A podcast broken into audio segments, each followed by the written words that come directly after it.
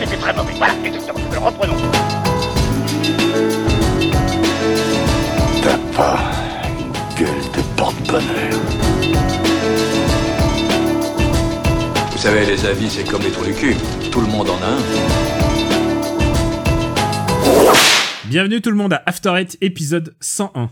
After Eight, c'est le talk show qui déconstruit la pop culture. On y parle de tout. Ciné, comics, séries, bouquins. Et aujourd'hui, on va peut-être placer un peu de hate, je ne sais pas.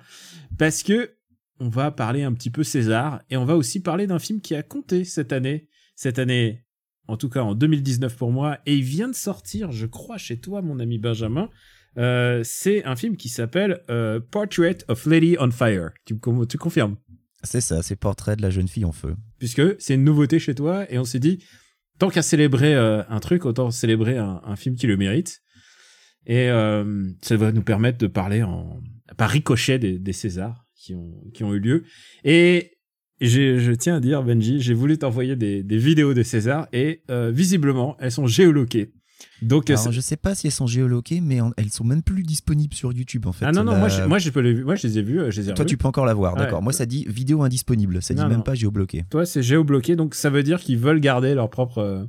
Euh, C'est bien, au moins tu gardes ton propre ton propre merdier chez toi. Tu veux pas que ouais. ça s'exporte. Euh, on va on va en parler dans pas longtemps. Et avant, tu voulais parler de ton actu. Euh, je parie que t'as été encore voir des films. Bah ce, oui, ce que je, je ne peux pas faire en ce moment. Oui, puisque hier, donc j'ai non seulement vu euh, Portrait de la jeune fille en feu, mais j'ai aussi vu The Invisible Man avec euh, Elizabeth Moss, euh, une dernière production Blumhouse. Et, et, et, et j'attendais vraiment rien du film parce que le trailer me faisait assez peur.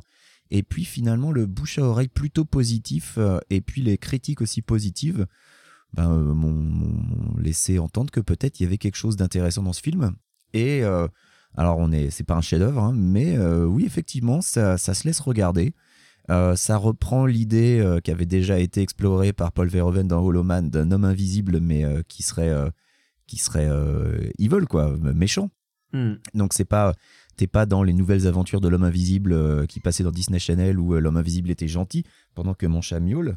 mais et que toi, ton chat miaule et moi aussi j'ai un chat qui miaule. Quoi. Et euh, mais voilà, c'est un, un homme invisible qui, euh, pour le coup, euh, ben, va passer le film à tourmenter euh, son, son ex-petite amie, euh, à savoir Elisabeth Moss. Et euh, tu découvres que, en fait, elle était avec ce gars qui est, qui est manipulateur, qui, qui, est, qui est très dominateur aussi, en fait, qui, qui essaie de contrôler chaque aspect de sa vie, donc qui est vraiment un, sale type. Elle prend la fuite et, et le gars, soi-disant, meurt. Alors, selon elle, il se fait passer pour mort parce qu'il continue de la, tourmenter. Et puis voilà, bah, c'est le pitch de départ de ce film sur l'homme invisible. Alors, c'est pas spoiler de dire que le mec est invisible, hein, c'est, c'est directement dit euh, dès le début. C'est le titre du film. c'est le titre du film. Alors, c'est ça, c'est ça que je trouve un peu dommage, c'est que euh, tu, tu, te demandes pendant tout le film si euh, c'est pas elle qui est, euh, qui est en train de devenir folle. Et en fait, tu pourras vraiment te poser la question de twist en fait, euh, en fait c'est elle qui a tout imaginé. Mais non, c'est l'homme invisible. Ah non, non, moi, les, voilà. les, films basés sur euh, tout ça n'était qu'un mensonge, j'ai vraiment du mal. Donc tu me rassures. Moi, je veux vraiment un homme invisible. Et tu sais quoi? C'est comme ça depuis Alan Moore. C'est-à-dire, euh, la représentation classique maintenant de l'homme invisible, c'est que c'est un mec mauvais. C'est que c'est un connard, ouais. C'est que c'est un mec qui a un pouvoir pour faire le mal et il le fait. Et. Et, Mais parce que c'est plus logique au final. Enfin, quelque part. Enfin, le, le, pouvoir corrompt, bien sûr. Le, on va le voir le après. on va le voir après. oui, mais le pouvoir d'être invisible, c'est le pouvoir des voyeurs. C'est le pouvoir, euh, mm. tu vois, de, de pouvoir, de, de, pouvoir opérer euh, sans être vu. Bah, évidemment, ça, ça fait rêver euh, du côté criminel. Et alors, j'ai été micro-hypé voilà. par le film, euh, si tu me permets, Benji, c'est que euh, on m'a dit que c'était un film universal, et donc c'est la résurrection du grand du grand Monster Universe. Du grand Monster Universe. Alors je ne sais pas si c'est vraiment lié en fait. Parce que je... alors moi j'ai cru comprendre que c'est le studio a, a changé d'avis parce que le parce que The Mummy avec Tom Cruise n'avait pas si bien marché. En plus ah oui. c'était Johnny Depp qui devait faire l'homme invisible. Oui. Bon, là, ils se sont dit, euh, là, ils se sont dit, bon, il a intérêt non. à rester un peu invisible en ce moment. Non, mais là, ils ont pris un mec tellement random que jusqu'à 10 minutes avant la fin du film, tu sais pas quel tati il a le mec. C'est incroyable. Ah, il a pas. Ah, ok, d'accord, ok. Parce que je sais rien du tout. Je sais même pas s'il a des bandeaux et s'il a des machins et Ah non, il est... bah, je veux pas, je veux pas non plus euh, tout Hmm. dévoiler. J'ai dé- j'ai déjà dévoilé que c'est pas elle qui devient folle, mais bon, Hmm. ça tu le comprends dès le début avec le titre du film. Mais, euh, mais voilà, non, il y a pas de, il y a pas Mais ça me hype. En fait, le Monster Universe, on s'en est beaucoup moqué parce que ça a commencé par euh, The Mummy. Mais euh, c'est, moi, je, trou- je trouve ça pas con que, que le. Ah, C'était pas le Monster Universe, ça s'appelait le Dark Universe. Le Dark Universe, ouais. Et, euh, et je trouve ça pas con de. Maintenant, la formule qu'ils ont choisie, c'est de faire une, une serialize, c'est-à-dire euh, genre, c'est des, c'est une anthologie, c'est une anthologie connectée, quoi. Ouais, alors, mais je sais pas si ce film-là va vraiment être connecté avec quoi que ce soit d'autre. hein. Bah, Je, je sais pas, t'as lu des trucs à ce sujet Alors toi? moi, les gens qui l'ont vu m'ont dit que ça avait l'air un peu simili-connecté, et j'ai lu une interview euh, qui disait que peu du réalisateur qui disait bah non non ça a rien à voir, euh, c'est juste Ouais, voilà, parce que- c'est juste qu'on a récupéré des- le projet quoi. Soit c'était des éléments vraiment euh, suffisamment subtils pour que ça se voit pas, euh, soit c'est dans, dans un fantasme des, des spectateurs, parce que franchement, je vois pas en quoi ça pourrait être connecté. Et donc, tu parlais de bandeau, bah, il y a une scène qui fait allusion de manière assez, assez intéressante. mais, mais voilà, non, c'est, franchement, c'est un bon, un bon divertissement. Alors, euh, il y a quelques passages où tu te demandes, mais j'ai envie de te faire confiance. Hein. J'ai j'ai vu Jojo Rabbit par ta faute. Euh, Mais c'est très bien, je suis Jojo ressorti- en colère. ah non non moi j'ai détesté Jojo Rabbit. Mais tu sais quoi? C'est c'est comme on dit à Super City Battle. Hein. On peut recommander ou dire du mal d'un film, mais on dit pas aux gens de ne pas aller le voir. Hein. Genre faites-vous un avis au contraire. Et euh, voilà. Et Invisible Man, et c'est un sujet qui me, qui me, qui me passionne. Genre, c'est vraiment, euh, c'est vraiment un super pouvoir tellement banal et tellement, genre, pro, genre, c'est un pouvoir qui implique d'être toujours à poil. Déjà, ça, ça c'est un très bizarre conceptuellement, quoi. Euh, Alors, euh, je ne dévoilerai rien, mais pas complètement dans ce film-là, tu verras. Ah, ah, ah, là, tu m'as super hypé. Euh, pour ma part, bah écoute, j'ai pas eu le temps d'aller trop au cinéma. J'ai enregistré quand même euh, un MDR il y a pas si longtemps, donc euh, j'ai eu le temps de voir quand même le film de Hazanavicius, tu sais, le film qu'il a qu'il a choisi de faire plutôt que OSS OSS 3. Oui, alors le film dont j'ai absolument pas entendu parler, je sais même pas comment il s'appelle, donc vas-y. C'est le, le bah, il s'appelle Le Prince oublié et tu sais c'est très dur d'utiliser des mots négatifs comme oublié dans un titre parce que ça induit toute une négativité en fait. Ouais. Et, et c'est avec Omar Sy et et, et Et tu vois, t'as déjà oublié. Euh, et Bérénice Bejo évidemment. Ah. Et euh, et c'est pas c'est pas c'est pas génial parce qu'en fait ça épouse le, le point de vue du du père en fait.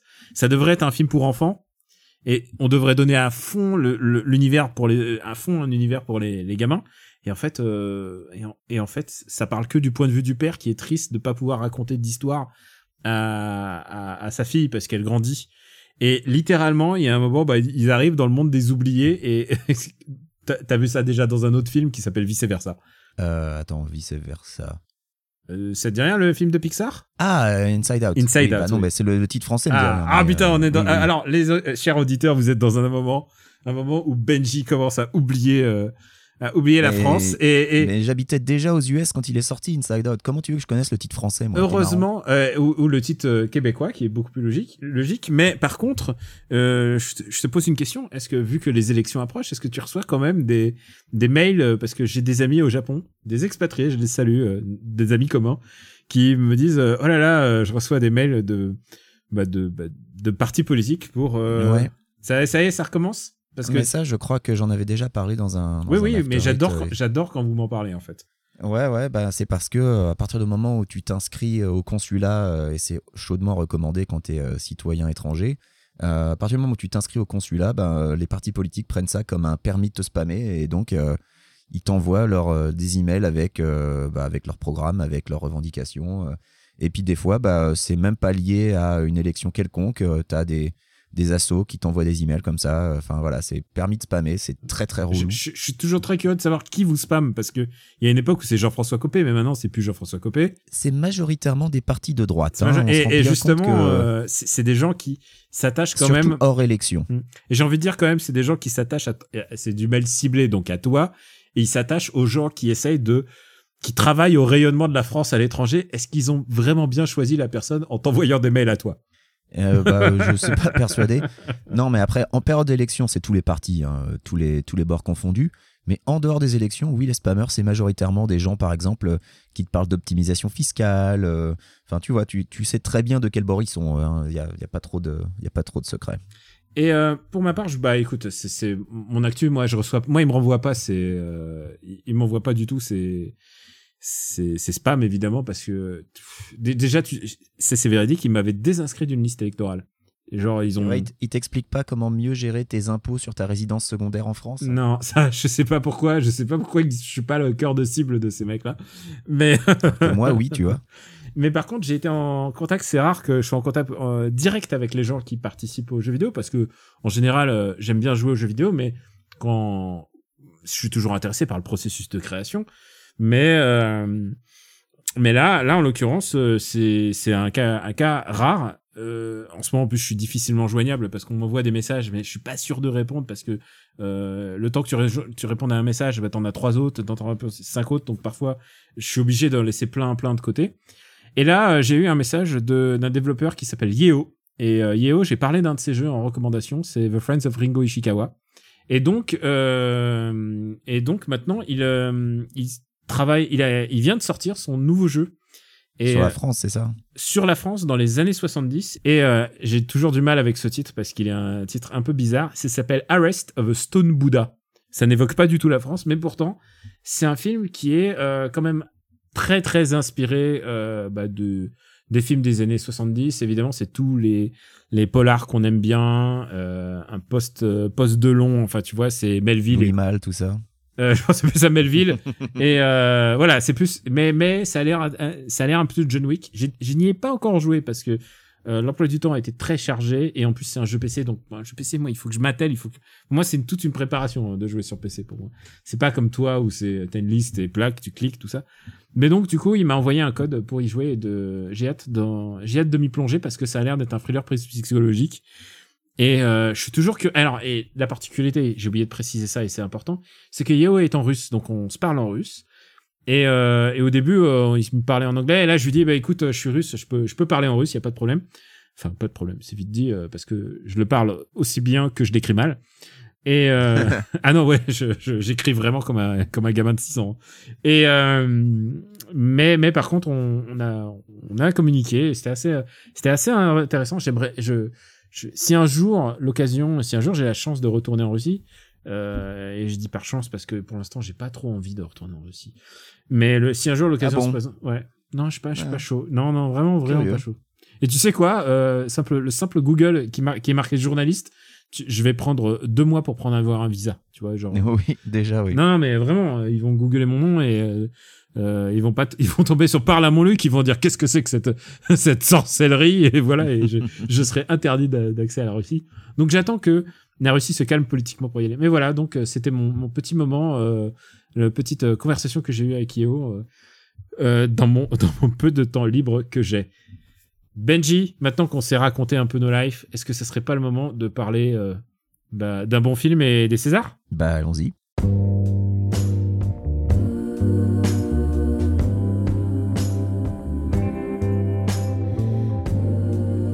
C'est ta dernière chance de laisser tomber. Tu déconnes On est à 5 contre 1. C'est 3 contre 1. Mais comment tu comptes? Une fois que j'ai éliminé le chef, c'est-à-dire toi, je devrais me faire un ou deux de tes copains gonflés à bloc. Les deux derniers, ils se tirent toujours. Rappelle-toi, c'est toi qui l'as voulu. Benji, il est tout frais chez toi. Il est sorti le jour de la Saint-Valentin. Et pourtant, euh, c'est une belle histoire d'amour et donc forcément, elle finit mal. Euh, c'est Portrait d'une jeune fille en feu. Donc pour toi, c'est une actu. Et on voulait revenir dessus parce que pour moi, ça fait partie de ces films qui ont encore été injustement boudés euh, cette année au César. Il n'y a pas eu que lui. Il y a eu Le Dain, euh, que j'ai adoré et pourtant euh, de Quentin Dupieux et pourtant il a rien eu. Euh, Il y a eu Alice Elmer qui a juste eu meilleure actrice, un peu à la surprise générale. Elle-même, elle n'en revenait pas. Euh, parce qu'elle l'a eu euh, devant Adèle Haenel, par exemple, qui justement fait quelque chose de fantastique dans ce film-là. Euh, Il y a le silence, le, le, le silence, le chant, Le du chant loup, du loup. euh, qui, qui a vraiment, il a eu un truc technique. Enfin, Portrait d'une jeune fille en feu a aussi meilleure photo et c'est tout. Et je trouve que c'est injuste par rapport à ce film qui m'avait épaté à l'époque où je l'avais vu à Cannes. Et c'était dur d'être épaté dans une très bonne année à Cannes où il y a eu déjà eu Parasite. Oui, tu l'as vu il y a presque un an au final. On est à- Il y a dix mois d'écart entre ta- ton visionnage de Portrait de la jeune fille en feu et le mien. J'ai eu le temps de le mûrir, ouais. Ouais. Déjà, j'ai bien aimé ta petite référence aux histoires d'amour euh, qui finissent mal en général. Et- et- Mais et c'est un- très, très bon. Et c'est un cliché parce que euh, parce que dans les histoires d'amour et principalement les histoires d'amour euh, LGBT et comme on dit queer euh, et en plus vu de l'époque où ça puisque c'est un film d'époque Ah euh, oui, ça c'est se forcé du 18e. hein. c'est forcé que ça se finit mal genre c'est c'est évident Oui. euh, et ça fait partie même de du, du propos du film c'est que ça peut pas se finir bien Après, ça se finit mal entre guillemets. Enfin, et c'est ouais, pas un film on va- triste on va être Ouais, c'est pas un On film va être triste. full spoiler sur un film qui est sorti il y a six mois en France, mais. Euh, ça, ça se finit mal, mais ça se finit pas si mal que ça au final. Ça aurait pu se finir bien pire. bien sûr Euh, mais c'est vrai que c'est vrai que voilà cette, cette scène finale. euh, t'as- moi j'avais ma petite boule à la ventre, euh, la petite boule au ventre, pardon. J'avais ma petite boule au ventre en, en voyant cette scène. J'étais, c'était dur de retenir, euh, de retenir la petite larmichette. Euh, non, moi, moi, je, moi, je, moi, je fonds, moi, en général. Je suis complètement euh, vendu à cette idée. Et il y a un truc, il y a plusieurs choses que je, j'adore dans le cinéma, euh, en particulier, enfin, que ça, quel que soit le genre.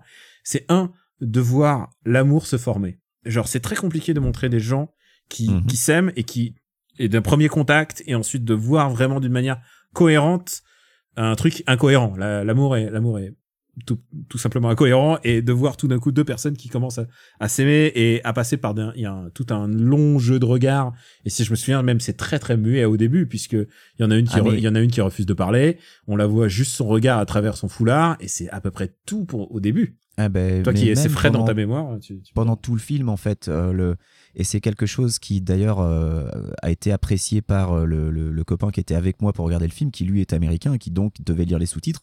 Il a beaucoup apprécié euh, le fait que ça soit énormément basé sur des jeux de regard sur des mouvements sur le jeu des actrices plus que sur les dialogues puisqu'au final bah, il n'a pas eu besoin de lire beaucoup de sous-titres pour comprendre. Parce que au final il n'y a pas tellement de dialogue que ça dans le film. Quand tu quand tu quand tu fais la somme euh, et c'est c'est ça qu'il a vraiment beaucoup apprécié. Donc oui, il y a énormément de jeux de regard. Cette, cette première apparition d'Adèle Haenel, euh, Ah ce, oui. ce regard perçant qu'elle jette, et puis euh, toutes ces scènes où elle porte des foulards parce qu'il y a du vent dehors, où tout est dans les yeux. Et, euh, et ce travail qui a été fait sur euh, la façon de filmer les regards est vraiment épatant, vraiment incroyable. Ça, ça fait passer tellement de messages sans un seul mot. C'est complètement fou. je pense que tu as raison de parler d'Adèle Haenel et Noémie Merlan aussi parce que euh, c'est euh, sur elle que repose tout le film il y a très peu de Ah, c'est sur, euh, c'est sur elle. il y a très, très peu de personnages et ce qu'elle fait en termes d'acting, en termes de, de ce qu'elle ce qu'elle propose, euh, son, ah, tu parlais du jeu de regard, mais ne serait-ce que des euh, de- le- la manière dont elle bouge euh, le corps, le cou, il y a une manière aussi très intéressante de représenter la nudité. Euh, je pense que ton, ton pote américain ne devait pas être habitué puisque d'habitude la nudité aux États-Unis c'est euh, la, la nudité après l'amour c'est euh, c'est un drap au niveau des seins. Et- Non, mais il savait qu'il allait voir un film français, donc il s'attendait d'accord, ok, d'accord. Mais genre c'est c'est c'est une manière très naturelle parce que euh, évidemment euh, il y a des scènes d'amour, mais il y a surtout ces moments où ils sont où elles où elles discutent entre elles quoi, où elles sont où elles apprennent à se connaître et elles apprennent à, à discuter parce que c'est un truc que au début elle il y a il y en a une qui oppose un mur et l'autre essaye de justement percer et il y a un truc assez intéressant. Euh, je sais pas si je devrais en parler dès maintenant, mais c'est sur le fait que c'est le propos, c'est une fille qui regarde l'autre. C'est une fille qui doit faire un tableau de cette femme euh, pour euh, pour qu'elle puisse se marier en fait. Puisqu'à l'époque, euh, pour les mariages forcés, enfin les mariages étaient tous forcés, mais il fallait il fallait qu'il y ait un portrait puisque la photo n'existait pas et donc la portraitiste arrivait, elle prenait, elle elle faisait un, tableau de la personne et ensuite on amenait le tableau chez le futur mari pour qu'il voit si euh, ça correspond ou pas à son euh, à son goût. Et, euh, et du coup, euh, bah, naît, naît un amour de fait impossible entre elles. Et, et, et la manière dont elle représente son regard, puisque c'est un regard super appuyé, c'est presque c'est c'est Bah, elle l'observe Elle puisqu'elle l'observe, essaye elle de scrute, se souvenir ouais. photographiquement de son visage pour ensuite pouvoir la peindre. Donc oui, elle la regarde de manière extrêmement intense et, euh, et c'est ce qui c'est ce qui déclenche quelque part les sentiments euh, chez le personnage d'Héloïse, donc d'Adèle Haenel, puisqu'elle se sent observée, elle se sent regardée et, et qu'elle au début elle ne sait pas pourquoi elle, elle est aussi euh, aussi scrutée quelque part. Et euh, pour, euh, pour pour continuer dans ce dans ce film, il y a euh, il y a moi s'il y a ce que j'adore particulièrement dans le cinéma et particulièrement dans dans les films d'époque quand ils représentent des artistes, c'est la mise en circonstance de de la création de l'art. C'est-à-dire où on voit quelqu'un en train de peindre. C'est-à-dire c'est pas genre on monte le tableau fini, pendant pendant une heure, tu vas voir des croquis de tableau, tu vas voir des, des, des trucs qui ressemblent à rien. Des esquisses au fusain. tu vas avoir ouais. des esquisses au fusain avec juste des traits pour euh, pour quelques trucs. Et donc il y a une vraie une vraie peintre qui est, elle a vraiment peint à l'ancienne le, le tableau, mais toutes ces esquisses ont été utilisées justement pour euh, pour montrer ce processus et montrer ce processus compliqué. Puisque à un moment il y a brûlage de tableau, genre j'en suis pas content. Et euh, et qui montre que justement il y a un moment où euh, pour pour bah pour euh, euh, pour se laisser peindre, il faut aussi euh, se laisser soi-même, tu vois, et c'est ça aussi le un un des multiples propos de ce film qui genre je, je trouve que c'est un film euh, tellement intelligent qu'il qui, il, il devrait pas dû être au César en fait. Il est il est trop Il puissant pour trop intelligent et- pour les et- Césars. et je tiens à dire que l'épisode précédent, donc l'épisode 100, les gens nous ont dit euh, c'est quoi votre Death Note dont vous êtes le plus fier? Et ben écoutez, on a dit les Césars. L'Académie des Césars. on a dit on a dit que les Césars ils allaient capoter. Je pense que je pense qu'on peut dire ça. tu crois pas? Bah, eh, écoute, peut-être que Florence Foresti nous écoutait, puisque dans son discours, elle a dit Je suis très heureuse de présenter cette dernière, cette 45e euh, cérémonie des Césars. Alors euh, bon, on peut que euh, Portrait d'une jeune fille en, feu, il est maintenant il est, en- il est diffusé dans quelques salles euh, d'arrêt d'essai mais tu peux maintenant le récupérer en catch TV un peu partout, il est sorti aux Ah, États-Unis. mais voyez-le. voilà, il y a quelque chose ça- dont on n'a pas parlé. Dis-moi. Euh, en plus du, du regard, il y a tout un travail très intéressant sur le sourire. Parce que, euh, parce que justement, le problème, c'est que Héloïse, euh, puisqu'on on parle de, de l'histoire, hein, c'est qu'Héloïse est promise à ce, ce riche propriétaire terrien milanais qu'on ne voit pas. par sa mère, Qu'on ne voit voit pas. D'ailleurs, tu vois, tu vois zéro, zéro, tu vois un seul Il y a mec, un mec. et tu comprends qui, tu comprends qui il est dans l'histoire et tu fais, ah ok, c'est toi. Il y a un mec et le- c'est le mec qui rame et qui porte les tableaux. Donc Et, non, et- mais il y a un mec qui apparaît en fond, fond, fond. À un moment, tu vois, il ne dit rien, mais quand tu comprends ce qui se passe dans Ah. l'histoire et tu fais, tu- ok, c'est toi. Euh, écoute, je l'ai même pas repéré, mais tu parles du potentiel père de la, Oui, oui. du bébé de la servante. Ouais, ouais, bien Et je, tu vois, je l'ai même pas Ah ouais, remarqué. pour moi, donc, c'était- euh, c'est qu'il est vraiment en arrière-plan. et c'est très bien, c'est très très bien montré. Ah pour moi c'est évident. hein. C'était, ah j'ai dit, ah oui, c'est le seul mec du film, c'est lui. Euh, mais non, il y a, y a quand même le gars qui, euh, qui rame et qui porte le tableau à la fin. Euh, mais vrai. sinon, euh, oui, tout le travail sur le sourire, donc euh, parce que Héloïse est, promise donc à ce riche propriétaire terrien milanais, euh, et c'est sa sœur à l'origine qui devait épouser ce gars-là, sauf que sa sœur a préféré se jeter d'une falaise plutôt que se marier. Et Héloïse, on l'a sortie du couvent pour la promettre à ce- cet Italien à la place. Et donc évidemment, elle n'est pas forcément ravie parce que c'est pas du tout ce qu'elle voulait faire, qu'elle, elle était parfaitement heureuse au couvent. Donc elle ne sourit pas. Et toute la difficulté pour la peintre, c'est de représenter un sourire sur euh, le, le visage de quelqu'un qui déjà, euh, bah, à la base, elle est, obligée, elle est censée l'observer parce qu'elle veut pas poser, mais parce qu'en plus, elle ne sourit jamais, donc c'est très difficile. Et ces quelques scènes où Adèle Haenel se met à sourire, euh, ça, ça, ça exprime tellement de choses avec un simple sourire. Et c'est c'est parce qu'évidemment, elle ne sourit pas n'importe quand. Et elle des sourit, elle sourit pas parce, pas parce qu'on lui demande surtout. Elle Voilà, sourit parce qu'elle le veut. elle sourit parce qu'elle le veut pour des raisons très particulières, à des moments très particuliers. Et euh, c'est d'une beauté, c'est d'une élégance, c'est tellement maîtrisé, c'est exceptionnel. Il y a beaucoup de lignes de lecture. On parle du sourire et de l'injonction au sourire. Et moi, je l'ai découvert sur le tard, tu vois. Mais euh, il, a, Ouais. il a fallu que ma, ma meuf me, me, me- m'explique que euh, dans la rue, il y a des mecs qui te disent euh, Vous pourriez sourire, madame. Et genre, t'es Ouais. pas obligé de putain de sourire et surtout pas si on te le demande. Moi, il m'a fallu, sûr. il m'a fallu du temps. Je suis compris très tardivement euh, le coup de l'injonction dégueulasse. genre, Mais c'est mais c'est des trucs, Ouais. c'est des trucs quand on com, euh, on n'observe pas parce qu'on n'y est pas sujet. Ouais. Mais les nanas, elles, elles se le mangent, mais depuis toute petite. mais en euh, permanence. et du coup Donc, je, euh, je pense que c'est un c'est un film euh, qui il alors on pourrait croire que justement ce film français film romantique film lent et euh, sombre parce que il, est- il se déroule euh, genre c'est une photo très très travaillée très euh, bah, très Qu'est-ce qu'il est beau, qu'est-ce que c'est la beau. photo est super belle hein. Oh mais là. euh, ça met au, au moins le César qu'ils ont eu il était mérité quoi ils l'ont pas volé Ah, il était de mérité, il était largement mérité. Et tu pourrais croire que c'est un film qui se regarde, mais en fait pas du tout. C'est un film qui qui observe ses films, mais sans jugement. Et on parlait de cette histoire euh, de euh, de grossesse et donc, et, et donc et non, je passais de la grossesse, grossesse, et à, l'avortement. C'est un film qui Ouais. ne juge pas qui ne juge pas son époque. Il est juste là pour euh, à ce moment précis quelqu'un qui essaye de peindre un autre euh, et quelqu'un qui ne veut pas quoi. Et je trouve ça, je trouve que c'est super beau. Et et alors la fin, moi, me, bah, du coup, forcément, euh, bah, et on vous on, vous spoil pas un film qui a qui a déjà vu. On vous invite juste à, le- à le revoir. En, et Voyez-le. et ouais. c'est possible qu'il y ait des gens qui n'aient pas aimé et qui me disent euh, euh, écoute, euh, j'ai vu Call Me By Your Name, je, je sais ce que c'est que les fins sur un fond de musical et tout. J'ai dit ouais, ok, c'est des, c'est un mélo, hein, faut pas, faut pas se, le- faut pas se cacher, c'est un mélo, mais, Je peux entendre quelqu'un qui va me dire qu'il s'est ennuyé devant. hein. C'est un film qui prend son temps Ouais. et qui est, qui est vraiment basé sur l'observation. Donc ça peut ne pas, ne pas plaire à tout le monde. mais moi c'est un film que je regarderai à nouveau avec grand plaisir. Ah, J'ai- aussi. je trouve que c'est extraordinaire. Ce que, ce que toutes les personnes proposent dans ce film-là, on, on pourra en revenir un jour, euh, même dans un autre épisode sur sur euh, la carrière. de- euh, on n'a même pas parlé de Céline. Céline- On n'a pas parlé de Céline Sciamma. On n'a pas parlé de Valeria Golino. non, non, c'est vrai qu'elle a, a un beau rôle. Elle a Déjà, beau- Valeria Golino, je ne m'attendais pas à la voir. Je suis oh, ah bah, Ramada, qu'est-ce que tu fais là? Tu sais quoi, je me prenais la tête dans les mains, j'ai dit, on a même pas, j'aurais même pas parlé de la réalisatrice, putain, on est bête. Mais c'est vrai, euh, je trouve que tous les gens impliqués dans ce film ont fait du, un formidable travail. Et ça va nous permettre de parler de, des, attends, Césars. av- Tu- avant, ah, avant de passer à la catastrophe, euh, bah justement, je voudrais qu'on parle de Céline Sciamma parce que moi, je t'avoue, euh, mon, mon ignorance, je ne la connais pas du tout et je ne sais pas ce qu'elle a fait avant.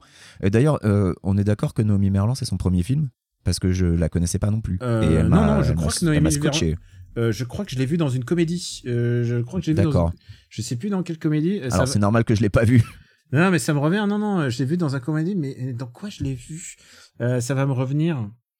Euh... Parce qu'Adèle Haenel, je l'avais déjà vu, donc je, je savais déjà qu'elle avait du talent. Mais euh, Noémie Merlan, je l'avais jamais vu. Non, euh, je crois qu'elle avait joué elle est- dans le un des films de de comment elle s'appelle? De hum, ah j'ai un truc bien de Mélanie Laurent. Ah ouais, Ah oui, toi oui mais c'est sûr ça passe pas chez toi. c'est pas forcément ma cam, ouais. Ça passe pas chez pas toi. Mais je crois que le premier film que je connais de que j'ai vu avec elle, c'était le film de Richet euh, qui s'appelait Un moment d'égarement et qui est un euh, un remake du, du film de Claude Berry. Et c'est un D'accord. et c'est un film où Vincent Cassel euh, tombe amoureux du- de la fille de son pote. Déjà, enfin déjà. Oh putain, oui, alors attends, oui, j'en ai entendu parler de ce film. Ouais. Euh, oui, et c'est. euh, et c'est euh, oui, et c'est- la fille, elle est mineure, genre. Euh, bah là, en l'occurrence, oui, le propos c'est qu'elle est mineure et c'est Le euh, propos, c'est qu'elle est mineure. et c'est alors, elle jouait pas le rôle principal, c'était Alice Isas qui jouait le principal, mais elle, elle jouait dedans et c'est comme Elle ça qu'un jour j'ai j'ai connecté les traits, j'ai fait ah c'est elle, euh, c'est elle, elle avait un, elle a un rôle euh, mineur, elle a vraiment un, un rôle tertiaire, mais mais euh, et Céline et Céline Sciamma, je pense que Voilà, est-ce que tu veux bien parler un peu de Céline Sciamma? Parce que je connais pas du Écoute, tout sa filmographie. Moi, je, en fait. je, je botte en touche. Il y a des trucs, il y a des, il y a des films que, que j'ai pas vus, mais sont plus connus. Je pense que c'est euh, La naissance des pieuvres, où euh, celui, elle avait, elle avait comment, déjà, elle dirigeait Adèle Haenel, donc justement à ce moment-là, et donc c'est des adolescentes au moment où la sexualité arrive. D'accord. Et, bah, et donc du coup, il y en a. Euh, ben, voilà, les premiers amours et la sexualité et évidemment les les, les premières fois. C'est un film, c'est un film assez passionnant. Et euh, et moi j'ai découvert vraiment euh, Sciamma avec Bande de filles. Euh, Bande de filles qui est un film euh, assez intéressant parce que euh, c'est toujours l'adolescence et la recherche de soi-même et qui parle d'une euh, d'une adolescente en banlieue et euh, c'est toutes des c'est toutes des filles noires dans le film donc elles représentent des gens déjà des gens qu'on n'a pas euh, que le cinéma en général euh, ne, ne représente pas en général. Euh, euh, ce cinéma là s'il y a pas des gens s'il y a pas des gens qui décident de manière opiniâtre de s'intéresser aux, aux jeunes filles de banlieue qui viennent qui viennent à Châtelet euh, le, le midi parce qu'elle parce qu'elle s'ennuie. C'est aussi ça le propos du film. C'est euh, Ouais. genre si quelqu'un ne s'y intéresse pas personne ne va s'y intéresser quoi. Et euh, c'est pas un sujet facile. C'est ça que je j'exprime. Et c'est un film qui se déroule presque en série puisque euh, tu vois en différents actes le changement de son héroïne. Et euh, c'est presque une origin story euh, pas d'une super héroïne mais vraiment d'un d'un personnage assez fascinant de cinéma. Et je pense que le film est beaucoup aidé d'abord par l'interprétation des filles euh, il y a des choses un peu inégales dans le film mais je trouve que euh, Bande de filles est assez intéressant. Et il y a la musique de Parawan euh, que tu connais peut-être qui est un, un... Je connais Parawan qui a aussi fait la musique de Portrait. Oui, et euh, c'est vraiment euh, c'est Parawan qui commence à être bah il commence à être à réaliser je crois Parawan euh, je sais pas si mais en tout cas euh, il a il fait beaucoup de- il commence à faire de la musique de de de films et je trouve ça vraiment intéressant ce qu'il fait euh, en tout cas dans Bande de filles. Ça ça donne une il y a vraiment un thème musical en fait Et euh, dans le genre, les thèmes musicaux qui me restent en tête, je pense que Bande de filles, j'ai acheté le CD audio, si tu veux.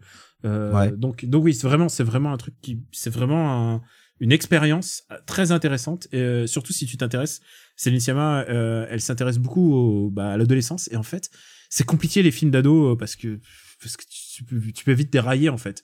Et je trouve que en tout cas, Bande de filles m'a vraiment intéressé. Donc si t'as l'occasion, écoute, je vais je vais t'envoyer le DVD. Ah bah oui, ça me ferait très plaisir. Je vais t'envoyer le DVD et, euh, et, euh, j'ai oublié de mentionner Tomboy aussi, qui est euh, qui est qui est son classique, qui était déjà par Parawan, mais par contre, je n'ai pas vu Tomboy, je, je botte en touche, je n'ai Ouais. pas tout vu. Et euh, c'est comme After- et c'est comme euh, Super Ciné Battle. Au bout d'un moment, on va dire, euh, je vais faire mes devoirs de vacances. Un jour, je vais je vais le faire. En plus, il m'a été souvent demandé dans dans Super Ciné Battle et euh, ben, on peut pas avoir tout vu et je, je botte en touche là-dessus. Non, on peut pas avoir tout vu, mais et, euh, pour revenir sur Parawan, moi je le connaissais via euh, TTC et Club des Losers, donc je t'avoue que ça change un peu là. C'est pas vraiment non, le hein, même truc. il a vraiment des thèmes. hein, Il y a de- vraiment, il, vraiment, il s'intéresse à, à, à la mélodie d'un thème principal. Et je pense qu'il y a plein de réalisateurs qui confient leur euh, leur musique à des gens qui, qui pas qui font de la soupe, mais qui ne sortent pas le thème. Il y a pas, il y a pas de thème marquant. Et pour moi, il faut. Euh, tu vois, moi, je suis fan de Joe Hisaishi parce que parce que Joe Hisaishi développe un thème sur tout le film en fonction de. de et là, vraiment, il y a un truc assez créatif qui est qui est euh, qui est vraiment très intéressant. Vraiment, la musique de Parawan, euh, je suis super fan. Je le connaissais avant, mais je suis super fan depuis ce film-là. On part. D'accord. Est-ce qu'on part, euh, on part sur euh, sur totalement Non, on autre peut- chose, On peut, oui, totalement autre chose. Bah, on va parler des Césars, oui. la catastrophe. Alors, euh, Euh, un peu parler du désastre. eh, alors, tu sais quoi, on- tout le monde le savait. Euh, tout, tout le monde savait que ça allait dans le mur.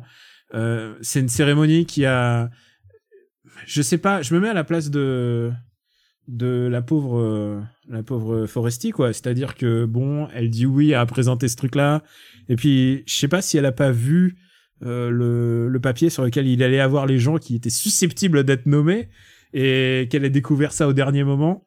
Mais Je sais pas, mais son, discours introductif est vraiment très bon parce que quand elle, quand elle dit bon, faudrait quand même qu'on qu'on parle de, de- du souci.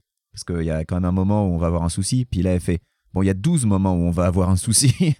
Et euh, bah oui, parce qu'il avait 12 nominations, quoi. Donc, euh, Et tu sais quoi? Je me replonge dans, dans l'épisode qu'on avait fait. On avait fait un épisode de Paris de- des Oscars pour voir si on. on bah, c'était le précédent épisode. ouais, euh, c'était l'épisode Non, c'était pas le 99. précédent, c'était 99. Et, et, euh, et on avait fait euh, les Césars et toi dit je m'en fous, j'ai rien vu. Ce qui est vrai aussi. le temps. à l'époque, j'avais rien vu. Ce Maintenant, j'en ai vrai. vu un. Mais euh, personne n'imaginait. Euh, personne n'a imaginé que qu'ils allaient faire ça. Que. Ah, que Polanski allait avoir meilleur ah non non ouais moi c'était pas c'était pas possible. C'était inimaginable. c'était pas il était en position mais je me suis dit non il y a, il y a quand même des gens qui votent il y a des gens qui vont faire attention et tu sais quoi on l'a souvent répété dans Super Ciné Battle il a fait des films il a fait des films bien et et, et il, il- il a été et ensuite il a été criminel et ensuite il a été criminel et après d'ailleurs euh, enfin et t'as toujours un goût amer dans la bouche même si tu peux aimer euh, même si t'aimes le, les autres films de, de Mais oui, mais tu peux, tu peux toujours aimer une œuvre Mm. qui, est, qui, est, le- qui est le fruit d'une personne, euh, d'une personne euh, problématique ou même criminelle dans le cas présent. Euh, c'est pas forcément l'œuvre le problème, euh, sauf euh, dans ce cas-là, le j'accuse. Enfin, ça, ça fait quand même un Bah goût ouais, plus qu'amer. C'est que le mec, là, il s'est euh, réappr- le mec, il a fait une OPA sur un sujet, voilà. sur, sur un sur un sujet important. Euh, tu vois quand tu fais mec, quand tu fais un sujet comme Dreyfus, quoi. quand tu voilà, quand tu c'est- fais un sujet comme ça, c'est un film qui va être montré dans les écoles. Euh, parce que c'est ça, hein, à chaque fois qu'il y avait un film de, ce, de cet acabit-là, c'est un film qui est montré dans les écoles. Et quand il a fait Le Pianiste, Le Pianiste, c'était un film qui a été montré dans les écoles. Le Pianiste, c'est euh, c'est son c'est son Schindler List à lui, quoi. Euh, et c'est plutôt un bon film, hein, le, le pianiste. et le pianiste est un bon film, mais et déjà dans le pianiste, on, on savait tous, euh, on savait tous euh, Ouais. son, son son passé criminel. La seule chose, c'est qu'aujourd'hui, tu peux plus, euh, tu peux plus nommer un film de Polanski. Genre, c'est un, c'est un interdit. Te- tu peux trouver le film très bien au demeurant, mais euh, tu mets un mec comme ça en position d'être récompensé. Tu ne mets pas Quentin en couverture de, de ton journal. Le Euh, fait de le nommer est tu un ne mets, acte tu, politique. tu ne mets plus Matt Sneff, euh, tu- je sais pas si t'as entendu parler de Matt Sneff. Oui, oui, j'ai Euh, entendu parler. Mais, de mais tu mets pas Matsev dans un, dans un palmarès de prix littéraire. Tu ne le fais pas. Voilà, tu, tu ne dois pas le faire. Et, Non, mais les- et la première erreur, ça, ça a été de le, de, le, de, le, de le nommer parce que tu savais que Le, t'allais... le fait de le nommer, c'est un acte politique. Mm. C'est prendre une position, c'est dire, eh ben non, ce type mérite encore qu'on lui euh, décerne des, des récompenses. Et, euh, et, et, et surtout pour J'accuse, alors que dans J'accuse, il se, il, il se présente Et- en victime d'un tribunal populaire, donc il se prend pour Dreyfus. Et là, tu dis non, mais c'est foutage de Bah gueule oui, absolu, c'est- quoi. c'est c'est son portrait en creux, évidemment. Alors, Voilà. je dis évidemment, mais en fait, je veux, je suis encore plaider coupable. Pour moi, c'est que je l'ai pas vu. Euh, j'ai failli aller le voir ce matin et je me suis dit, Je refuse d'aller voir. j'ai dit, j'ai dit, je vais m'occuper de mon gamin, ça sera mieux. parce que Non, mais même Et si, quoi, mais là je- aussi, c'est là aussi c'est politique. On prend position, même s'il sort aux US, je refuse d'aller le voir. C'est comme ça. Euh, quelles que soient les qualités du film, et, euh, et même si euh, le reste de l'équipe mérite pas forcément que, que voilà, au final, ça leur tombe dessus parce que eux aussi ils ont bossé. euh, le, le fait est que euh, le César qu'il a obtenu, c'est pas meilleur film. Donc le reste de l'équipe, Balek. Le César qu'il a obtenu, c'est meilleur réalisateur. Donc c'est Roman Polanski, la personne qui est célébrée. Et- Donc euh, Rappelons-le, c'est quand même une année passer, où il y a eu La Gilly pour Les Misérables, qui est vraiment un film là authentiquement bien réalisé. Alors j'ai tout et son contraire. J'ai des gens qui m'ont dit euh, euh, et je suis désolé de, de parler comme ça parce que c'est un film que j'ai pas vu, mais qui m'ont dit j'accuse ça fait le taf, ou alors qui m'ont dit justement non c'est pompier, c'est c'est c'est tout ce que tu peux imaginer de ronflant et tout ça.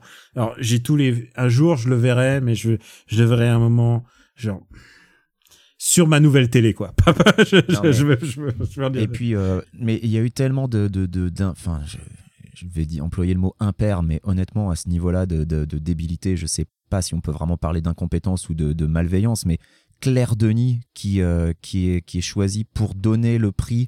Enfin, tu vois, enfin, c'est, Alors- quand même heureusement que Polanski était pas à la cérémonie parce que imagine Claire Denis qui lui donne un César, la Et tu pauvre. sais quoi. quoi? Franchement, euh, je c'est tellement insultant pour elle. Et tu veux que je te dise, pff, la cérémonie, elle n'était pas du même acabit que le l'intro, puisque au bout d'un moment, c'était beaucoup des vannes étaient genre, bon, on peut plus rien dire.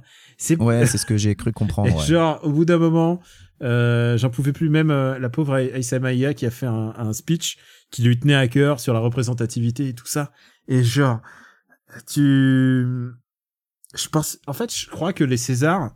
Euh, c'est vous, c'est pas voué à l'échec, mais c'est genre, c'est toujours un crash test permanent. Et euh, C'est toujours très cringe tous les ans. ouais, Euh, et, je me et demande encore, s'il ferait pas mieux de, Et cette de année faire comme les Oscars, de dégager le présentateur. Je sais pas. Et cette année, quand même, il faut dire rendre un hommage. Et, et moi, je vais lui décerner un titre, pas un César, mais un titre. C'est à Brad Pitt qui a décidé de pas venir. De pas venir, ouais. Sais, c'est- il était, euh, Il a eu le nez creux, hein, Brad. il était César d'honneur. Et je pense que, tu vois, celui qui est bonhomme, c'est son impresario qui lui a dit, tu sais quoi, je le sens pas. cette année, cette année, et tu sais, en plus, parce que quand t'as une star dans la salle, tout le monde fait tout pour le draguer. Euh, ils arrêtent pas de dire, oh là là, Brad Pitt, ma chambre 210, euh, euh, à l'intercontinental, tu vois, il donne, il- Et, et le pauvre, si la, la personnalité en question parle pas anglais, parle pas français, pardon, c'est c'est trois heures à attendre et à pas comprendre Ouais. quand les gens t'adressent à toi, quoi. Bon après euh, le reste le reste des lauréats, je veux dire, moi j'ai pas aimé le film de Bedos, mais bon, euh, c'était eh, j'avais parié sur Fanny Ardant, Fanny Ardant l'a eu comme prévu. Genre j'ai dit, genre j'ai dit c'est Fanny Ardant qui va l'avoir. Euh, Non, Roche dit, Fanny Ardant et Bedos qui ensuite, euh, quand ils sont interviewés et qu'on leur pose la question sur mais ils ont le droit. le souci entre guillemets, Mais- putain, mais Fanny Ardant, quoi. Ils- Catastrophique, Fanny Ardant. Ils ont le droit de penser ce qu'ils veulent, mais genre, hmm, genre les. Fanny Ardant qui dit Moi, je le suivrai jusqu'à la guillotine puisque j'aime Polanski, vive la liberté. La liberté de violer des gamines? Non, mais, mais ferme ta gueule, sans déconner, quoi. C'est pas possible, c'est pas possible. Ouais, enfin genre, c'est quoi le. C'est complètement indécent qu'elle ose et le- sortir une connerie pareille. C'est le problème. c'est- Le problème, c'est que c'est que c'est qu'il y a un réalisateur qui a pas qui a pas qui a pas payé. Enfin, il a pas il est pas passé devant un tribunal. Enfin, il est passé devant un Ah si, tribunal. il est passé devant un Il est passé tribunal, devant un il a tribunal. été jugé coupable et ensuite il a pris la fuite. Enfin voilà, c'est tous les gens qui disent oui, le tribunal populaire. Non, non, Et- mais il a fui le tribunal, le- la vraie justice. Et quoi. on peut dire, euh, nous, euh, qu'on fait partie du tribunal parce qu'on en parle, mais en même temps, on peut critiquer ses œuvres. On peut aussi euh, voir, voir son aura, son aura en public euh, euh, de manière totalement légitime, puisque euh, on peut pas, on peut pas dire qu'elle est un peu négative, et, et, et de dire, et de dire Un que, peu. et de, un peu, et de dire, putain, ça ne l'a pas empêché de faire des films, quoi. C'est genre, je- le type, ça n'a absolument pas nuit à sa carrière. je- du tout. ça ne pas- genre, il a continué, il a continué de faire des films plus ou moins bons. Euh, Oliver Twist, je suis pas fan. Ghostwriter, j'ai pas aimé. Euh, la neuvième porte, ça me fait Ouais, rire. le, le pianiste, euh, le pianiste, c'est euh, c'est quand même vachement bien, quoi. Euh, bah ouais, le pianiste c'est bien, mais c'est le bon le, le bon sujet pour lui quoi. Et euh, ouais, non, il y a vraiment, euh, il y a, y a et puis il y a bon après, euh, nous on a toujours dit à Super Ciné Battle qu'on est très très très fan de Roche Dizem. Bon, Roche Dizem pour pour ce film, pour le film le plus chiant qu'il ait jamais fait. Bon, pourquoi pas? Tu sais, c'est le film de Euh, C'était dans Roubaix, euh, Roubaix une lumière, Roubaix, qui est un euh, film de, lumière, ouais. qui est qui est pas le meilleur film de Desplechin du tout, du tout. Et euh, bah voilà, c'était quand même une cérémonie un peu euh, un peu bizarre. Et puis moi, je suis quand même content pour euh, Anaïs Desmoustiers, donc il a eu euh, meilleure actrice, mais mais genre devant Adèle Haenel, devant Noémie Merlan, euh, c'est euh, genre c'était l'outsider la plus totale quoi. Pour un film qui genre qui a pas disons-le tout de suite, on aurait dû rendre tous les prix, on aurait dû les filer à bout de genou. genre comme aux États-Unis, fallait faire meilleur scénario, meilleur film, meilleur réalisateur, c'était bout de genou et voilà, c'était c'était plié. Je suis très content pour Claire Maton qui a gagné euh, meilleure photo. Euh, C'était largement mérité, mais c'est vrai que bon, j'ai pas. Écoute, je peux pas dire que Anaïs de Moustier elle le mérite pas son truc parce que je l'ai pas vu son film. Euh, c'est sûr que Naomi Merlan ou Adèle Haenel, elles auraient mérité de, elles auraient mérité de gagner euh, toutes les deux. Euh, tu sais, un prix conjoint Non pour les deux. c'est ce que été- papa avait, c'est ce que papa avait dit. Moi j'avais dit aucune chance, Ouais. aucune chance. Mais ça aurait été un, un beau geste, je trouve. Euh, mais bon, évidemment, fallait pas attendre de cette académie des beaux gestes. A priori, c'est surtout pas cette année. Non, mais euh, voilà, la- l'Académie des Césars, de toute façon, ils ont tous démissionné en bloc, donc on va voir ce que ça va donner l'année prochaine. hein. Il y avait, il y avait c'est- hors norme aussi cette année, euh, qui avait beaucoup de nominations et qui a, qui a rien gagné. Mais bon, c'est comme c'est une comédie, mais un peu, un peu un sujet difficile. Je pense que ça avait, ça avait aucune chance, quoi. Ça avait genre, c'était, pas possible. Je veux juste euh, redire un mot sur euh, Les Misérables quand même, qui quand même gagne le prix, le fameux prix du public, dont j'ignorais le fonctionnement en fait. Euh, le César du public, puisque au début, le César du public c'était donné à au film qui fait le plus d'entrées. Et là maintenant, ils ont changé la procédure et en gros, c'est ils prennent les cinq les cinq films qui ou les cinq ou les six films qui ont fait le plus d'entrées au box office et ils les proposent euh, ils les proposent à nouveau euh, à, à nouveau au, euh, à l'académie quoi. Donc c'est pas vraiment le prix du public.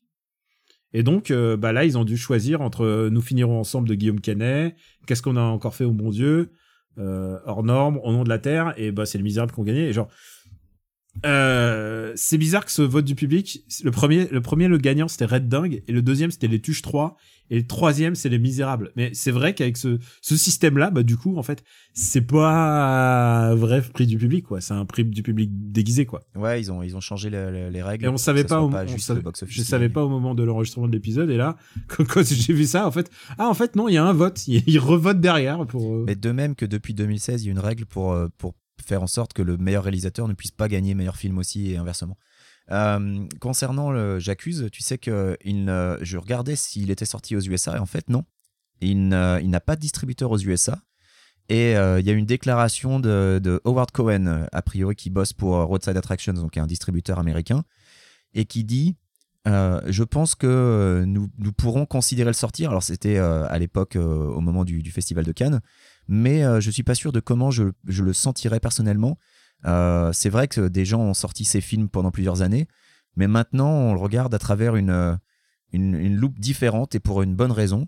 Nous devons nous demander dans nos âmes si c'est la bonne chose à faire. Qu'est-ce que ça signifie sortir ce film? Et je ne pense pas avoir résolu cette question, même dans mon esprit. Et, tu sais quoi Je ne trouve pas de date de sortie américaine. Je ne pense Et pas tu qu'il soit, quoi, je- sorti aux US. Et tu sais quoi, je pense que c'est la bonne réponse de la part d'un distributeur. C'est-à-dire, Ouais. est-ce que tu le sors ou est-ce que tu le sors pas? Et c'est vraiment des questions. euh, Qu'est-ce que ça signifie si tu le sors quoi voilà. Et est-ce que est-ce qu'un mec qui a été condamné euh, et pour moi, pour moi, la simple la simple condamnation ne, y a, y a, y a- tu dois purger ta peine ou tu dois ou tu dois. Et le problème, c'est que c'est que au, au lieu de t'excuser ou au lieu de te euh, parce que tu peux t'excuser, tu peux, tu peux, tu peux toujours demander pardon. Tu peux, te- tu peux essayer de demander pardon.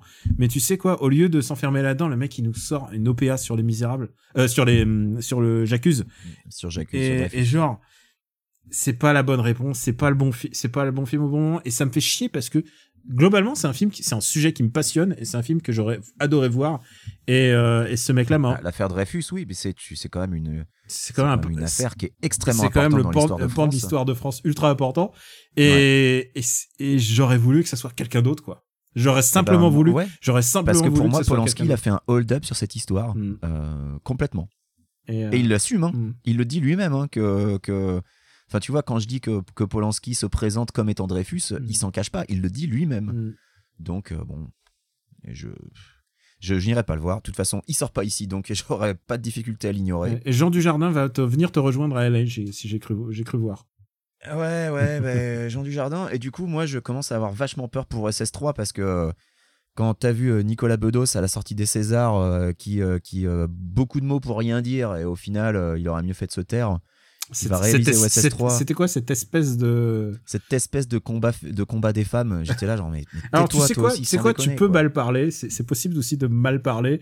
Et, Non, mais le pire, et en fait, continuait, Et quoi. en fait, il, Et- en fait, il vaut mieux pas parler. Et moi, c'est un, c'est un truc qui m'est personnel, c'est que moi, je, je, je, je veux pas parler. En fait, j'ai compris ça et ça m'a pris des années, mais c'est que il y a plein de gens qui parlent mieux que moi sur tous ces sujets-là et, et c'est eux qu'il faut écouter, quoi.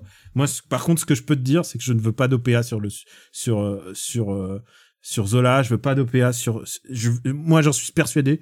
Je veux pas que quelqu'un s'approprie ce sujet et quelqu'un qui n'en est pas, qui n'en est pas à la hauteur. quoi. Mais voilà, sur écouter les femmes, quoi. Écouter Adèle Haenel, c'est vachement important. Et moi, je- et quand j'entendais écouter femmes, c'est écoutez la, la persécution, la persécu là, là, il s'approprie la persécution. Il s'approprie des sujets Ouais, graves, quoi. ça. La, le, le fait, le fait qu'un juif était poursu, était poursuivi pour sa, pour sa condition de juif, c'est genre, et, et de, le- le fait de se, ah, je suis, euh, je suis remonté. Je suis désolé, euh, je suis, dé- je suis désolé. D'habitude, euh, je sais plus garder mon sang-froid, mais Non, mais le sujet est encore euh, tout frais. hein. Mm. Les, les- les Césars, c'était il y a deux jours. euh, voilà, Twitter est encore bouillonnant. Il y a encore plein de gens qui, qui ont des opinions bien tranchées sur le sujet. Bon, bah voilà, je pense, que, je pense que là, les auditeurs savent de quel côté on se place au moins. Ouais, voilà. Alors, et, et vous savez quoi Maintenant qu'on s'est positionné, vous pouvez nous dire. Il y en a peut-être qui vont, qui vont gueuler je- et qui vont me dire. Et il y en a peut-être qui vont gueuler. Et vous savez quoi Je vous dirai. Quoi qu'il arrive, je déteste Ghostwriter. Je trouve ça naze. Oliver Twist. Il y en a peut-être qui vont nous dire il faut séparer l'homme euh, du mandat d'arrêt international. Voilà, il faut. euh, non, mais tu sais quoi Et ça, ça se fait, mais ça se fait post-mortem, quoi. Ouais, Tu, tu peux, tu peux post-mortem, tu peux, tu peux t'amuser à tout, tout ce que tu peux séparer, mais tu, on- voilà, tu n'es pas, tu n'es pas le bienvenu à des, à des, à des cérémonies où, où, où tu n'es plus, tu n'es pas le bienvenu. Et tous ces gens-là, tous ceux que j'ai nommés, euh, j'ai dit Quanta, mais euh, ou, euh, ou, ou l'autre auteur, euh, auteur pédophile.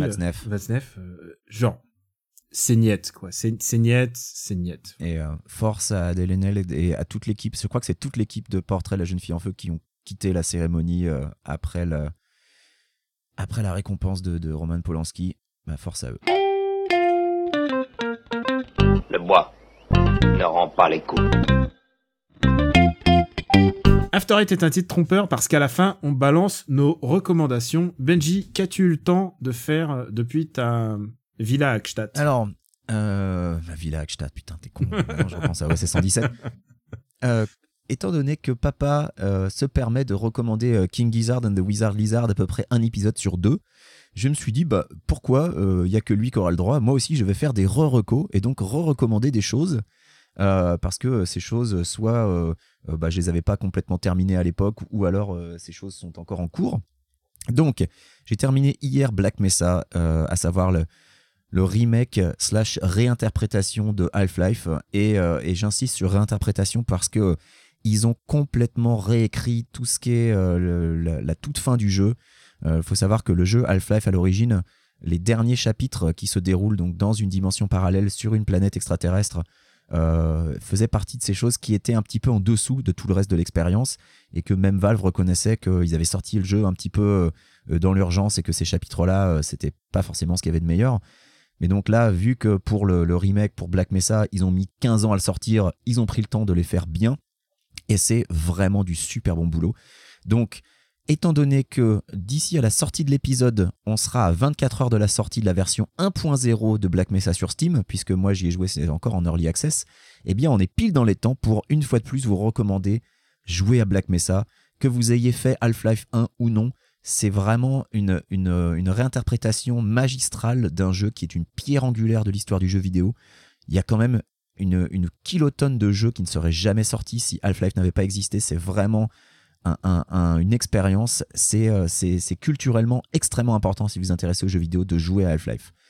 Et donc, bah, autant jouer à la meilleure version disponible. Donc, jouer à Black Mesa, c'est vraiment ce qu'il y a de meilleur. Bon, après, euh, si vous n'avez pas envie de mettre 20 balles, euh, je crois que tous les jeux Half-Life sont en ce moment gratuits sur Steam. Bah, donc, jouer à l'original, mais ça a quand même pas super bien vieilli graphiquement, alors que Black Mesa, bon, euh, on est loin des standards actuels, mais ça, ça a quand même beaucoup plus de gueule.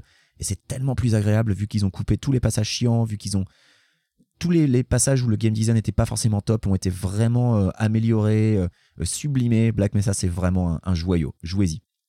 Et autre chose que j'avais déjà recommandé et que tu aussi avais déjà recommandé, j'ai lu le dernier TPB en date, je crois que c'est le cinquième trade paperback Ah. euh, de Immortal Hulk. Ouais, je sais.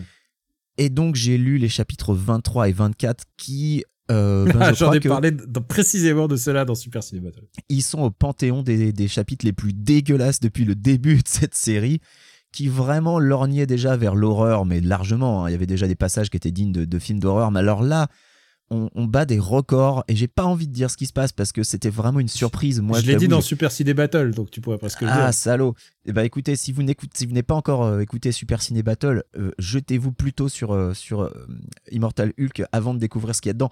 Parce que moi, j'ai tourné la page, j'étais genre, oh J'ai eu un, un mouvement de recul. C'est dégueulasse, mais c'est vraiment du gore et, et c'est c'est toujours aussi maîtrisé.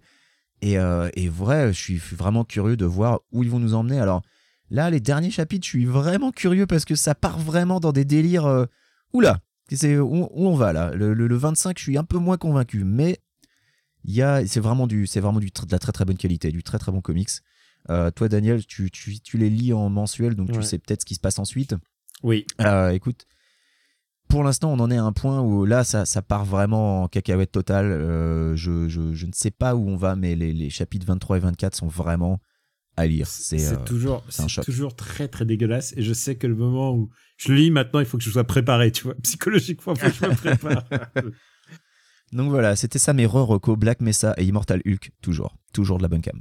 Et euh, on a beaucoup parlé d'Immortal Hulk en fait dans ce podcast. Et euh, Oui, mais parce qu'on aime beaucoup. Oui, c'est vrai. Et pour ma part, je vais recommander un film qui est disponible sur Netflix. Et euh, c'est un documentaire euh, réalisé par Steven Bonniard et Julia Reichert. C'est un film qui s'appelle American Factory et tu en as peut-être entendu parler parce que il a eu euh, l'Oscar du meilleur documentaire euh, cette année et donc il est euh, distribué par Netflix. Alors j'en ai entendu parler, mais parce qu'il est produit par le couple Obama. Et j'ai découvert ça en, juste en préparant ma, en me disant ah je vais faire American Factory. J'ai même pas regardé le staff parce que tu vois Mm. c'est Netflix ils coupent avant le, le staff. Ah oui, c'est Et chiant. ça ça ouais. m'agace et donc j'ai parfois j'ai pas la jugeote d'aller voir et j'ai complètement oublié de regarder que de voir que c'était produit par euh, donc euh, la Barack et Michel, Higher, mais je l'ai Higher pas vu Ground du coup. hein. Production qui est donc la, la boîte de de Obama. Maintenant parlons vraiment du contenu en fait, c'est l'histoire euh, d'une usine dans, à l'Ohio dans la près de la ville de Dayton et euh, c'est une usine qui est laissée à l'abandon euh, par General Motors qui l'a fermée évidemment. Et du coup, euh, les Chinois arrivent et euh, c'est une société qui s'appelle Fuyao et qui est spécialisée dans la fabrication euh, de vitres pour les voitures, euh, pour les, les grands constructeurs. En fait, c'est un sous-traitant euh, qui est spécialisé dans tout ce qui est vitrage, vitrage avant, vitrage arrière, enfin, tout ce que tu peux imaginer. C'est un métier assez délicat. C'est un métier, oui, évidemment, euh, grosse température. C'est un métier, je qualifierais d'ingrat parce que vraiment, ça a l'air d'être compliqué. Et donc, du coup, tous les gens qui étaient mis au chômage, il y a eu genre, genre des milliers de personnes au chômage, ben, il y a une partie qui peut, euh, qui retrouve un travail dans, dans cette usine. Ils sont, euh, bah, du coup, euh, c'est le contraste. C'est une société chinoise qui essaye de, de faire le droit chinois aux États-Unis. Et évidemment, ça se passe pas génialement bien. Parce Ouais. que les Chinois, par exemple, ils font tout pour qu'il n'y ait pas euh, de syndicats. De syndicats, bah oui. Mais tu sais, déjà, je- les Américains font tout pour qu'il n'y ait pas de syndicats. Donc, Ouais, euh, oui, mais à un moment ou à un autre, il y aura forcément un syndicat. Parce qu'à un moment ou à un autre d'une entreprise américaine, il est- genre, même si tu insistes, il y aura forcément un syndicat. Et, et bah là, euh, ils font tout contre et, et tu vois comment ça se passe et tu vois aussi comment ça se passe dans les conditions de travail en Chine, euh, puisque euh, les Chinois tout d'un coup ils demandent aux gens, mais vous allez faire des heures sup? parce que parce que en Chine on les fait toutes et c'est obligatoire de faire les heures sup. Et, euh, et là ils disent non. Et à chaque fois qu'il y a une protestation euh, de la part des Américains, les Chinois ils balancent 2 dollars en plus à tout le monde euh, par euh, par euh, par jour, enfin tu peu importe par semaine, mais euh, mais tu vois c'est comme balancer un os à ronger. Et en fait, tu vois vraiment euh, l'impuissance de, de ces gens-là et vraiment la difficulté de deux mondes qui essaient de se côtoyer. Euh, pour ton ami euh, qui n'aime pas lire les sous-titres, c'est à moitié en chinois évidemment, puisque euh, il y a y a genre 300 300 ouvriers qui viennent travailler dans une usine de plus de 2000 personnes, donc ils sont presque en, pas en autarcie, mais c'est-à-dire c'est des gens qui se parlent pas entre eux et parfois ils arrivent à communiquer. Tu vois aussi tous les gens qui se font licencier au fur et à mesure de ces années parce que euh, parce que soit ils ont ils ont voulu être syndiqués, soit euh, ils ont été jugés inefficaces et pour être jugés inefficaces par les Chinoises parce que euh, t'as as refusé de porter deux palettes au lieu d'une, alors que c'est ce qu'on t'a ordonné de faire, mais même si les conditions de sécurité, donc ils respectent pas les conditions de sécurité. C'est un, un documentaire important pour voir aussi la violence sociale qui peut avoir euh, dans l'importation des modèles, c'est-à-dire on regarde, on admire les modèles, il y a toujours un ministre qui va dire ah là là mais en Chine il y a il y a des usines qui marchent bien et euh, la justice marche bien, c'est référence à un vieux ministre, mais genre bah ouais, ça a un prix. C'est parce que c'est au prix de certaines libertés, c'est au prix de certains droits fondamentaux euh, de l'être humain. Et c'est un, c'est un documentaire ultra politique. Et il est filmé euh, à la manière de euh, bah, striptease. J'espère que ça parle aux plus jeunes quand même. Ouais. Euh, donc le documentaire striptease, c'est-à-dire il y a très peu de narration, ça laisse les gens parler, ça ne ça ne met pas les, les gens sur un piédestal en fait. Tu vois beaucoup, tu vois leur vulnérabilité euh, et il y a des petits moments presque malikiens puisque tout d'un coup la voix off euh, de, la de la personne, le témoignage de la, de la personne est mis en voix off par rapport à d'autres actions qu'il est en train de faire ou donc du coup euh, t'as as vraiment une recherche artistique mais surtout de de neutralité en fait. C'est vraiment euh, ça essaye de prendre les personnes sans les juger et je trouve ça très très intéressant.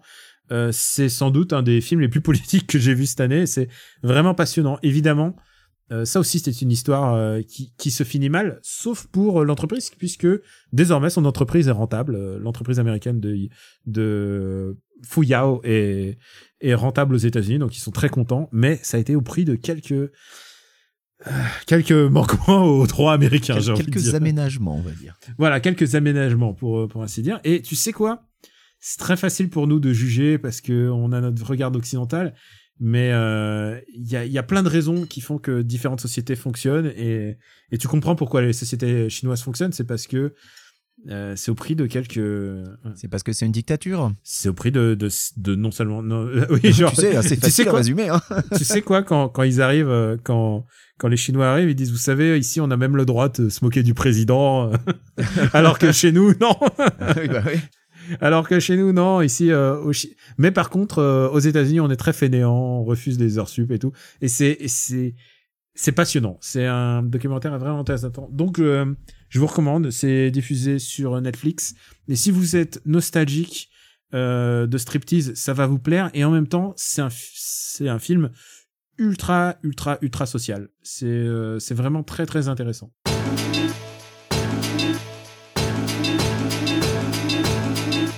Benji, je crois qu'on a tout dit. Alors tout, je sais pas, mais euh, en tout cas, on en a assez dit pour aujourd'hui. On est gros sur la patate. Euh, vous pouvez nous retrouver euh, bah, évidemment sur After Eight, sur le site after8.fr ou sur euh, ou évidemment plus alors plus sur rappelle-moi là où on n'est plus On n'est plus sur Spotify. on n'est plus sur Spotify d'accord merci euh, j'avais oublié donc Et, et Super Ciné Battle n'est plus sur Deezer, où il n'aurait jamais dû être à la base, puisque on n'avait pas donné notre accord. Rappelons-le. ah d'accord bon voilà bah, merci euh, et pourquoi et pourquoi est-ce qu'on on, on fait pas ça pour enquiquiner les gens pourquoi est-ce que tu peux le dire parce que la précédente fois on l'a dit Euh, bien, on fait ça parce que euh, on n'a pas envie de contribuer à l'éclosion d'écosystèmes fermés de podcasts, qu'on préfère privilégier les standards ouverts, les formats ouverts, et donc l'accès au plus grand nombre. Et j'ai vu que Spotify a racheté euh, euh, The Ringer en plus Euh, oui, ils ont racheté The Ringer, bah, ils rachètent plusieurs networks, ce qui fait que, euh, bah, a priori, tous ces podcasts-là vont disparaître des applis classiques et être exclusifs à Spotify. C'est quelque chose auquel on n'a pas envie de contribuer. Écoute, moi ça me, ça me rend tout triste si je perds les, les podcasts de The Ringer, mais on verra. Moi je, je pense quand même, euh, pour faire vivre un podcast, il faut quand même qu'il soit accessible au plus grand nombre et euh, dans le respect euh, de, bah, du, du- du produit final. C'est pour, si pour ça qu'on ne l'a pas fait. Je pense que c'est aussi le bon moment pour remercier les gens qui nous donnent sur patreon.com slash RPU. Donc euh, vous pouvez nous délaisser pour l'instant à hauteur, vous pouvez commencer à 1 dollar, comme on dit. Et euh, bientôt, vous pouvez laisser 1 euro. Voilà, et bientôt, ils vont, ils vont- Même si ça change rien, hein, c'est, ça, change, ça change juste le. Le, le, Bah, le taux de conversion quand même. Ouais, ouais, le taux de conversion. Mais le taux de conversion, il est, il est inclus dedans. Mais, mais là, ça sera en euros, donc ça sera plus clair. Euh, voilà, j'ai, hâte que ça soit euh, opéré. En tout cas, on remercie les euh, les gens qui nous soutiennent parce que ça, permet, ça va me permettre de changer de bureau dans pas longtemps. Si vous avez entendu un bébé pleurer ou des bruits de fourchette, je suis désolé d'avance. Ah, Si vous avez entendu un chat, moi je change pas de bureau, donc ça change rien. D'accord. Oui, mais le chat, les gens aiment bien écouter un chat. alors Les bruits de, les bruits de fourchette ou de bébé, je suis pas sûr que. Bébé qui pleure. Ouais, je- alors que bon, je sais que C'est vrai que les bruits de bébé qui pleure, très utilisés pour euh, l'ambiance de films d'horreur ou de, de jeux qui font peur, alors que des chats qui miaulent, moins. Ah, ou un chat qui miaule Euh, T'as jamais vu le, la cité de la peur? Ouais, mais ça c'est pas un miaulement, c'est plutôt un, un chat qui hurle, quoi. Fallait me dire, tu fais vachement bien le chien. C'est vrai, le chat. Benji, où peut-on te retrouver? On peut me retrouver ben, dans, dans, dans After Eight, évidemment. Euh, dans le Growlcast, je crois qu'avec papa, on va essayer de, de se caler un enregistrement là, dans les jours qui viennent, parce que ça fait bien trop longtemps qu'on n'a pas parlé de Dave Grohl et ça nous manque. Euh, dans Parle à mon Luc, on a terminé la trilogie Arthur. C'était quand même une belle aventure, hein, Daniel. Je sais pas ce que t'en penses. J'ai envie pour le prochain film qu'on s'en fasse un récent. Oui, j'ai envie de. Un, forcément, un de ceux qu'on n'a pas vu. Je dis pas forcément Anna ou Lucie, mais. euh, Non, non, mais, pas euh, ceux-là. Mais genre, euh, un qu'on n'a pas vu. Genre The Lady. Un que The personne n'a vu, voilà. Dans le jeu de Lady. Euh, T'as vu toi Malavita? Moi je l'ai pas vu. Non, j'ai pas vu Malavita non plus. Ça se trouve, papa il l'a vu. Ça serait rigolo. Ah, c'est- voilà, ouais, franchement, un qu'on n'a jamais vu tous les trois, ça Et serait écoute, très bien. Et puis, euh, on pourrait aussi essayer euh, bah, ceux, euh, ceux dont j'ai un bon souvenir, ce qui fait que je vais certainement être complètement dégoûté en les revoyant, en me rendant compte que c'était pourri. Parce que ces plus anciens films, j'en ai plutôt des bons souvenirs, donc euh, écoute. Mais oui, voilà. euh, et sinon, à part ça, euh, ben non, moi c'est à peu près tout. Sinon, sur Twitter, KWYXZ, euh, et sur notre Discord, où vous pouvez venir nous rejoindre. Le lien est disponible sur nos sites et dans la bio Twitter du compte AfterEightFR et peut-être sur les autres comptes Twitter, je sais. Et pour ma part, bah, c'est After Super Ciné Battle et tous les podcasts que vous connaissez. Gaijin Dash sur Gamecult et j'ai un test en préparation. Peut- euh, je pense pas qu'il soit dispo au moment où le vous dire quoi? Ça. Oui, bien sûr, aucun problème. C'est pas. euh, Attends, je regarde mon bureau. C'est pas Mario et Sonic aux Jeux Olympiques. c'est Persona 5S Scramble, donc le, le jeu de baston basé sur le monde de Persona 5. C'est un action RPG en fait. Et euh, c'est vraiment pas mal, mais c'est comme c'est Persona et ça parle énormément. Ça va. Si tu te fais l'intégrale, écoute, sache que ça te prendra beaucoup de temps. Puis euh, j'ai oublié de le dire, mais Camille Robotics sur Twitter, don't at me si vous êtes fan de Oliver Twist ou de Ghostwriter. Euh, voilà, Mais comme tu, tu imagines à quel point les jeux Sega sur les Jeux Olympiques vont être collector si les JO de Tokyo sont annulés à cause du coronavirus? Ah, j'ai oublié de le dire. Euh, Rendez-vous sur twitch.tv slash Camerobotics. J'ai twitché hier les Jeux Olympiques. Avec Tronchard Avec Tronchard, avec Ah. mon ami Vincent Manilev, il était là. Et on a fait aussi euh, Mario et Sonic aux Jeux Olympiques. Écoute, très très décevant Mario et Sonic aux Jeux Olympiques. Très très Oui, très pareil, décevant. ouais. Pareil que c'est le moins bon de, de tous. Si c'est le jeu, euh, si c'est le jeu qui va, de- qui va célébrer euh, des jeux qui vont peut-être être annulés, écoute, c'est triste. Non, on fait des paris en fait sur les Jeux Olympiques. Est-ce que je pense qu'ils seront pas annulés, mais ils vont les faire en huis clos Genre pas En de public, rien. Ouais, ouais, Ah, pas de public. Ouais, mais autant les annuler dans ce cas-là. hein, parce que. Ah, euh, moi, je pense c'est- pas. Je pense que S'il n'y ça a pas de fait- public, mais s'il n'y a pas de public, il y a zéro retour sur investissement. Donc, euh, Non, non, moi je pense qu'il y a trop quitte à perdre de d'argent. l'argent, Il y a autant trop couper les vannes d'argent en jeu. Je pense qu'ils vont jamais Mais les justement, arrêter. s'ils les font en huis clos, il y a zéro argent qui rentre. La seule chose qui peuvent, qui peuvent arrêter ces jeux, c'est soit, soit ce virus, soit Akira. Et tu, sais, et tu sais, on, en a- on approche. Tu sais quoi? Akira avait raison sur tout. Voilà. Akira avait raison sur beaucoup de choses.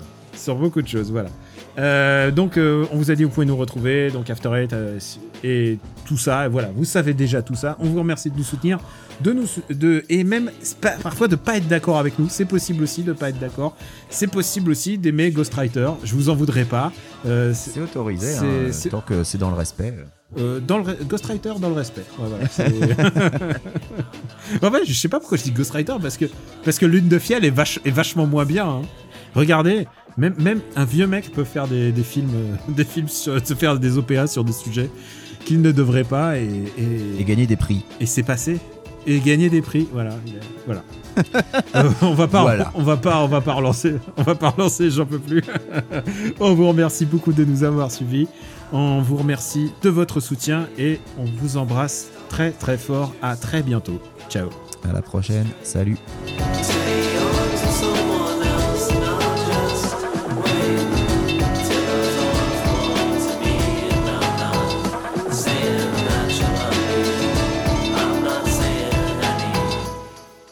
Euh, parce qu'il y aura forcément des gens qui vont nous dire putain c'est super. Moi je vais leur dire Ghost Rider, non c'est non. Mais tu sais, il y a aussi des gens qui vont peut-être entendre Ghost Rider avec Nicolas Cage et qui vont dire Ah, c'est Polanski qui l'a fait Effectivement, c'était pas terrible. Pourtant, il y a Idris Elba. Pourtant- Dans le 2, dans le 2. Une production.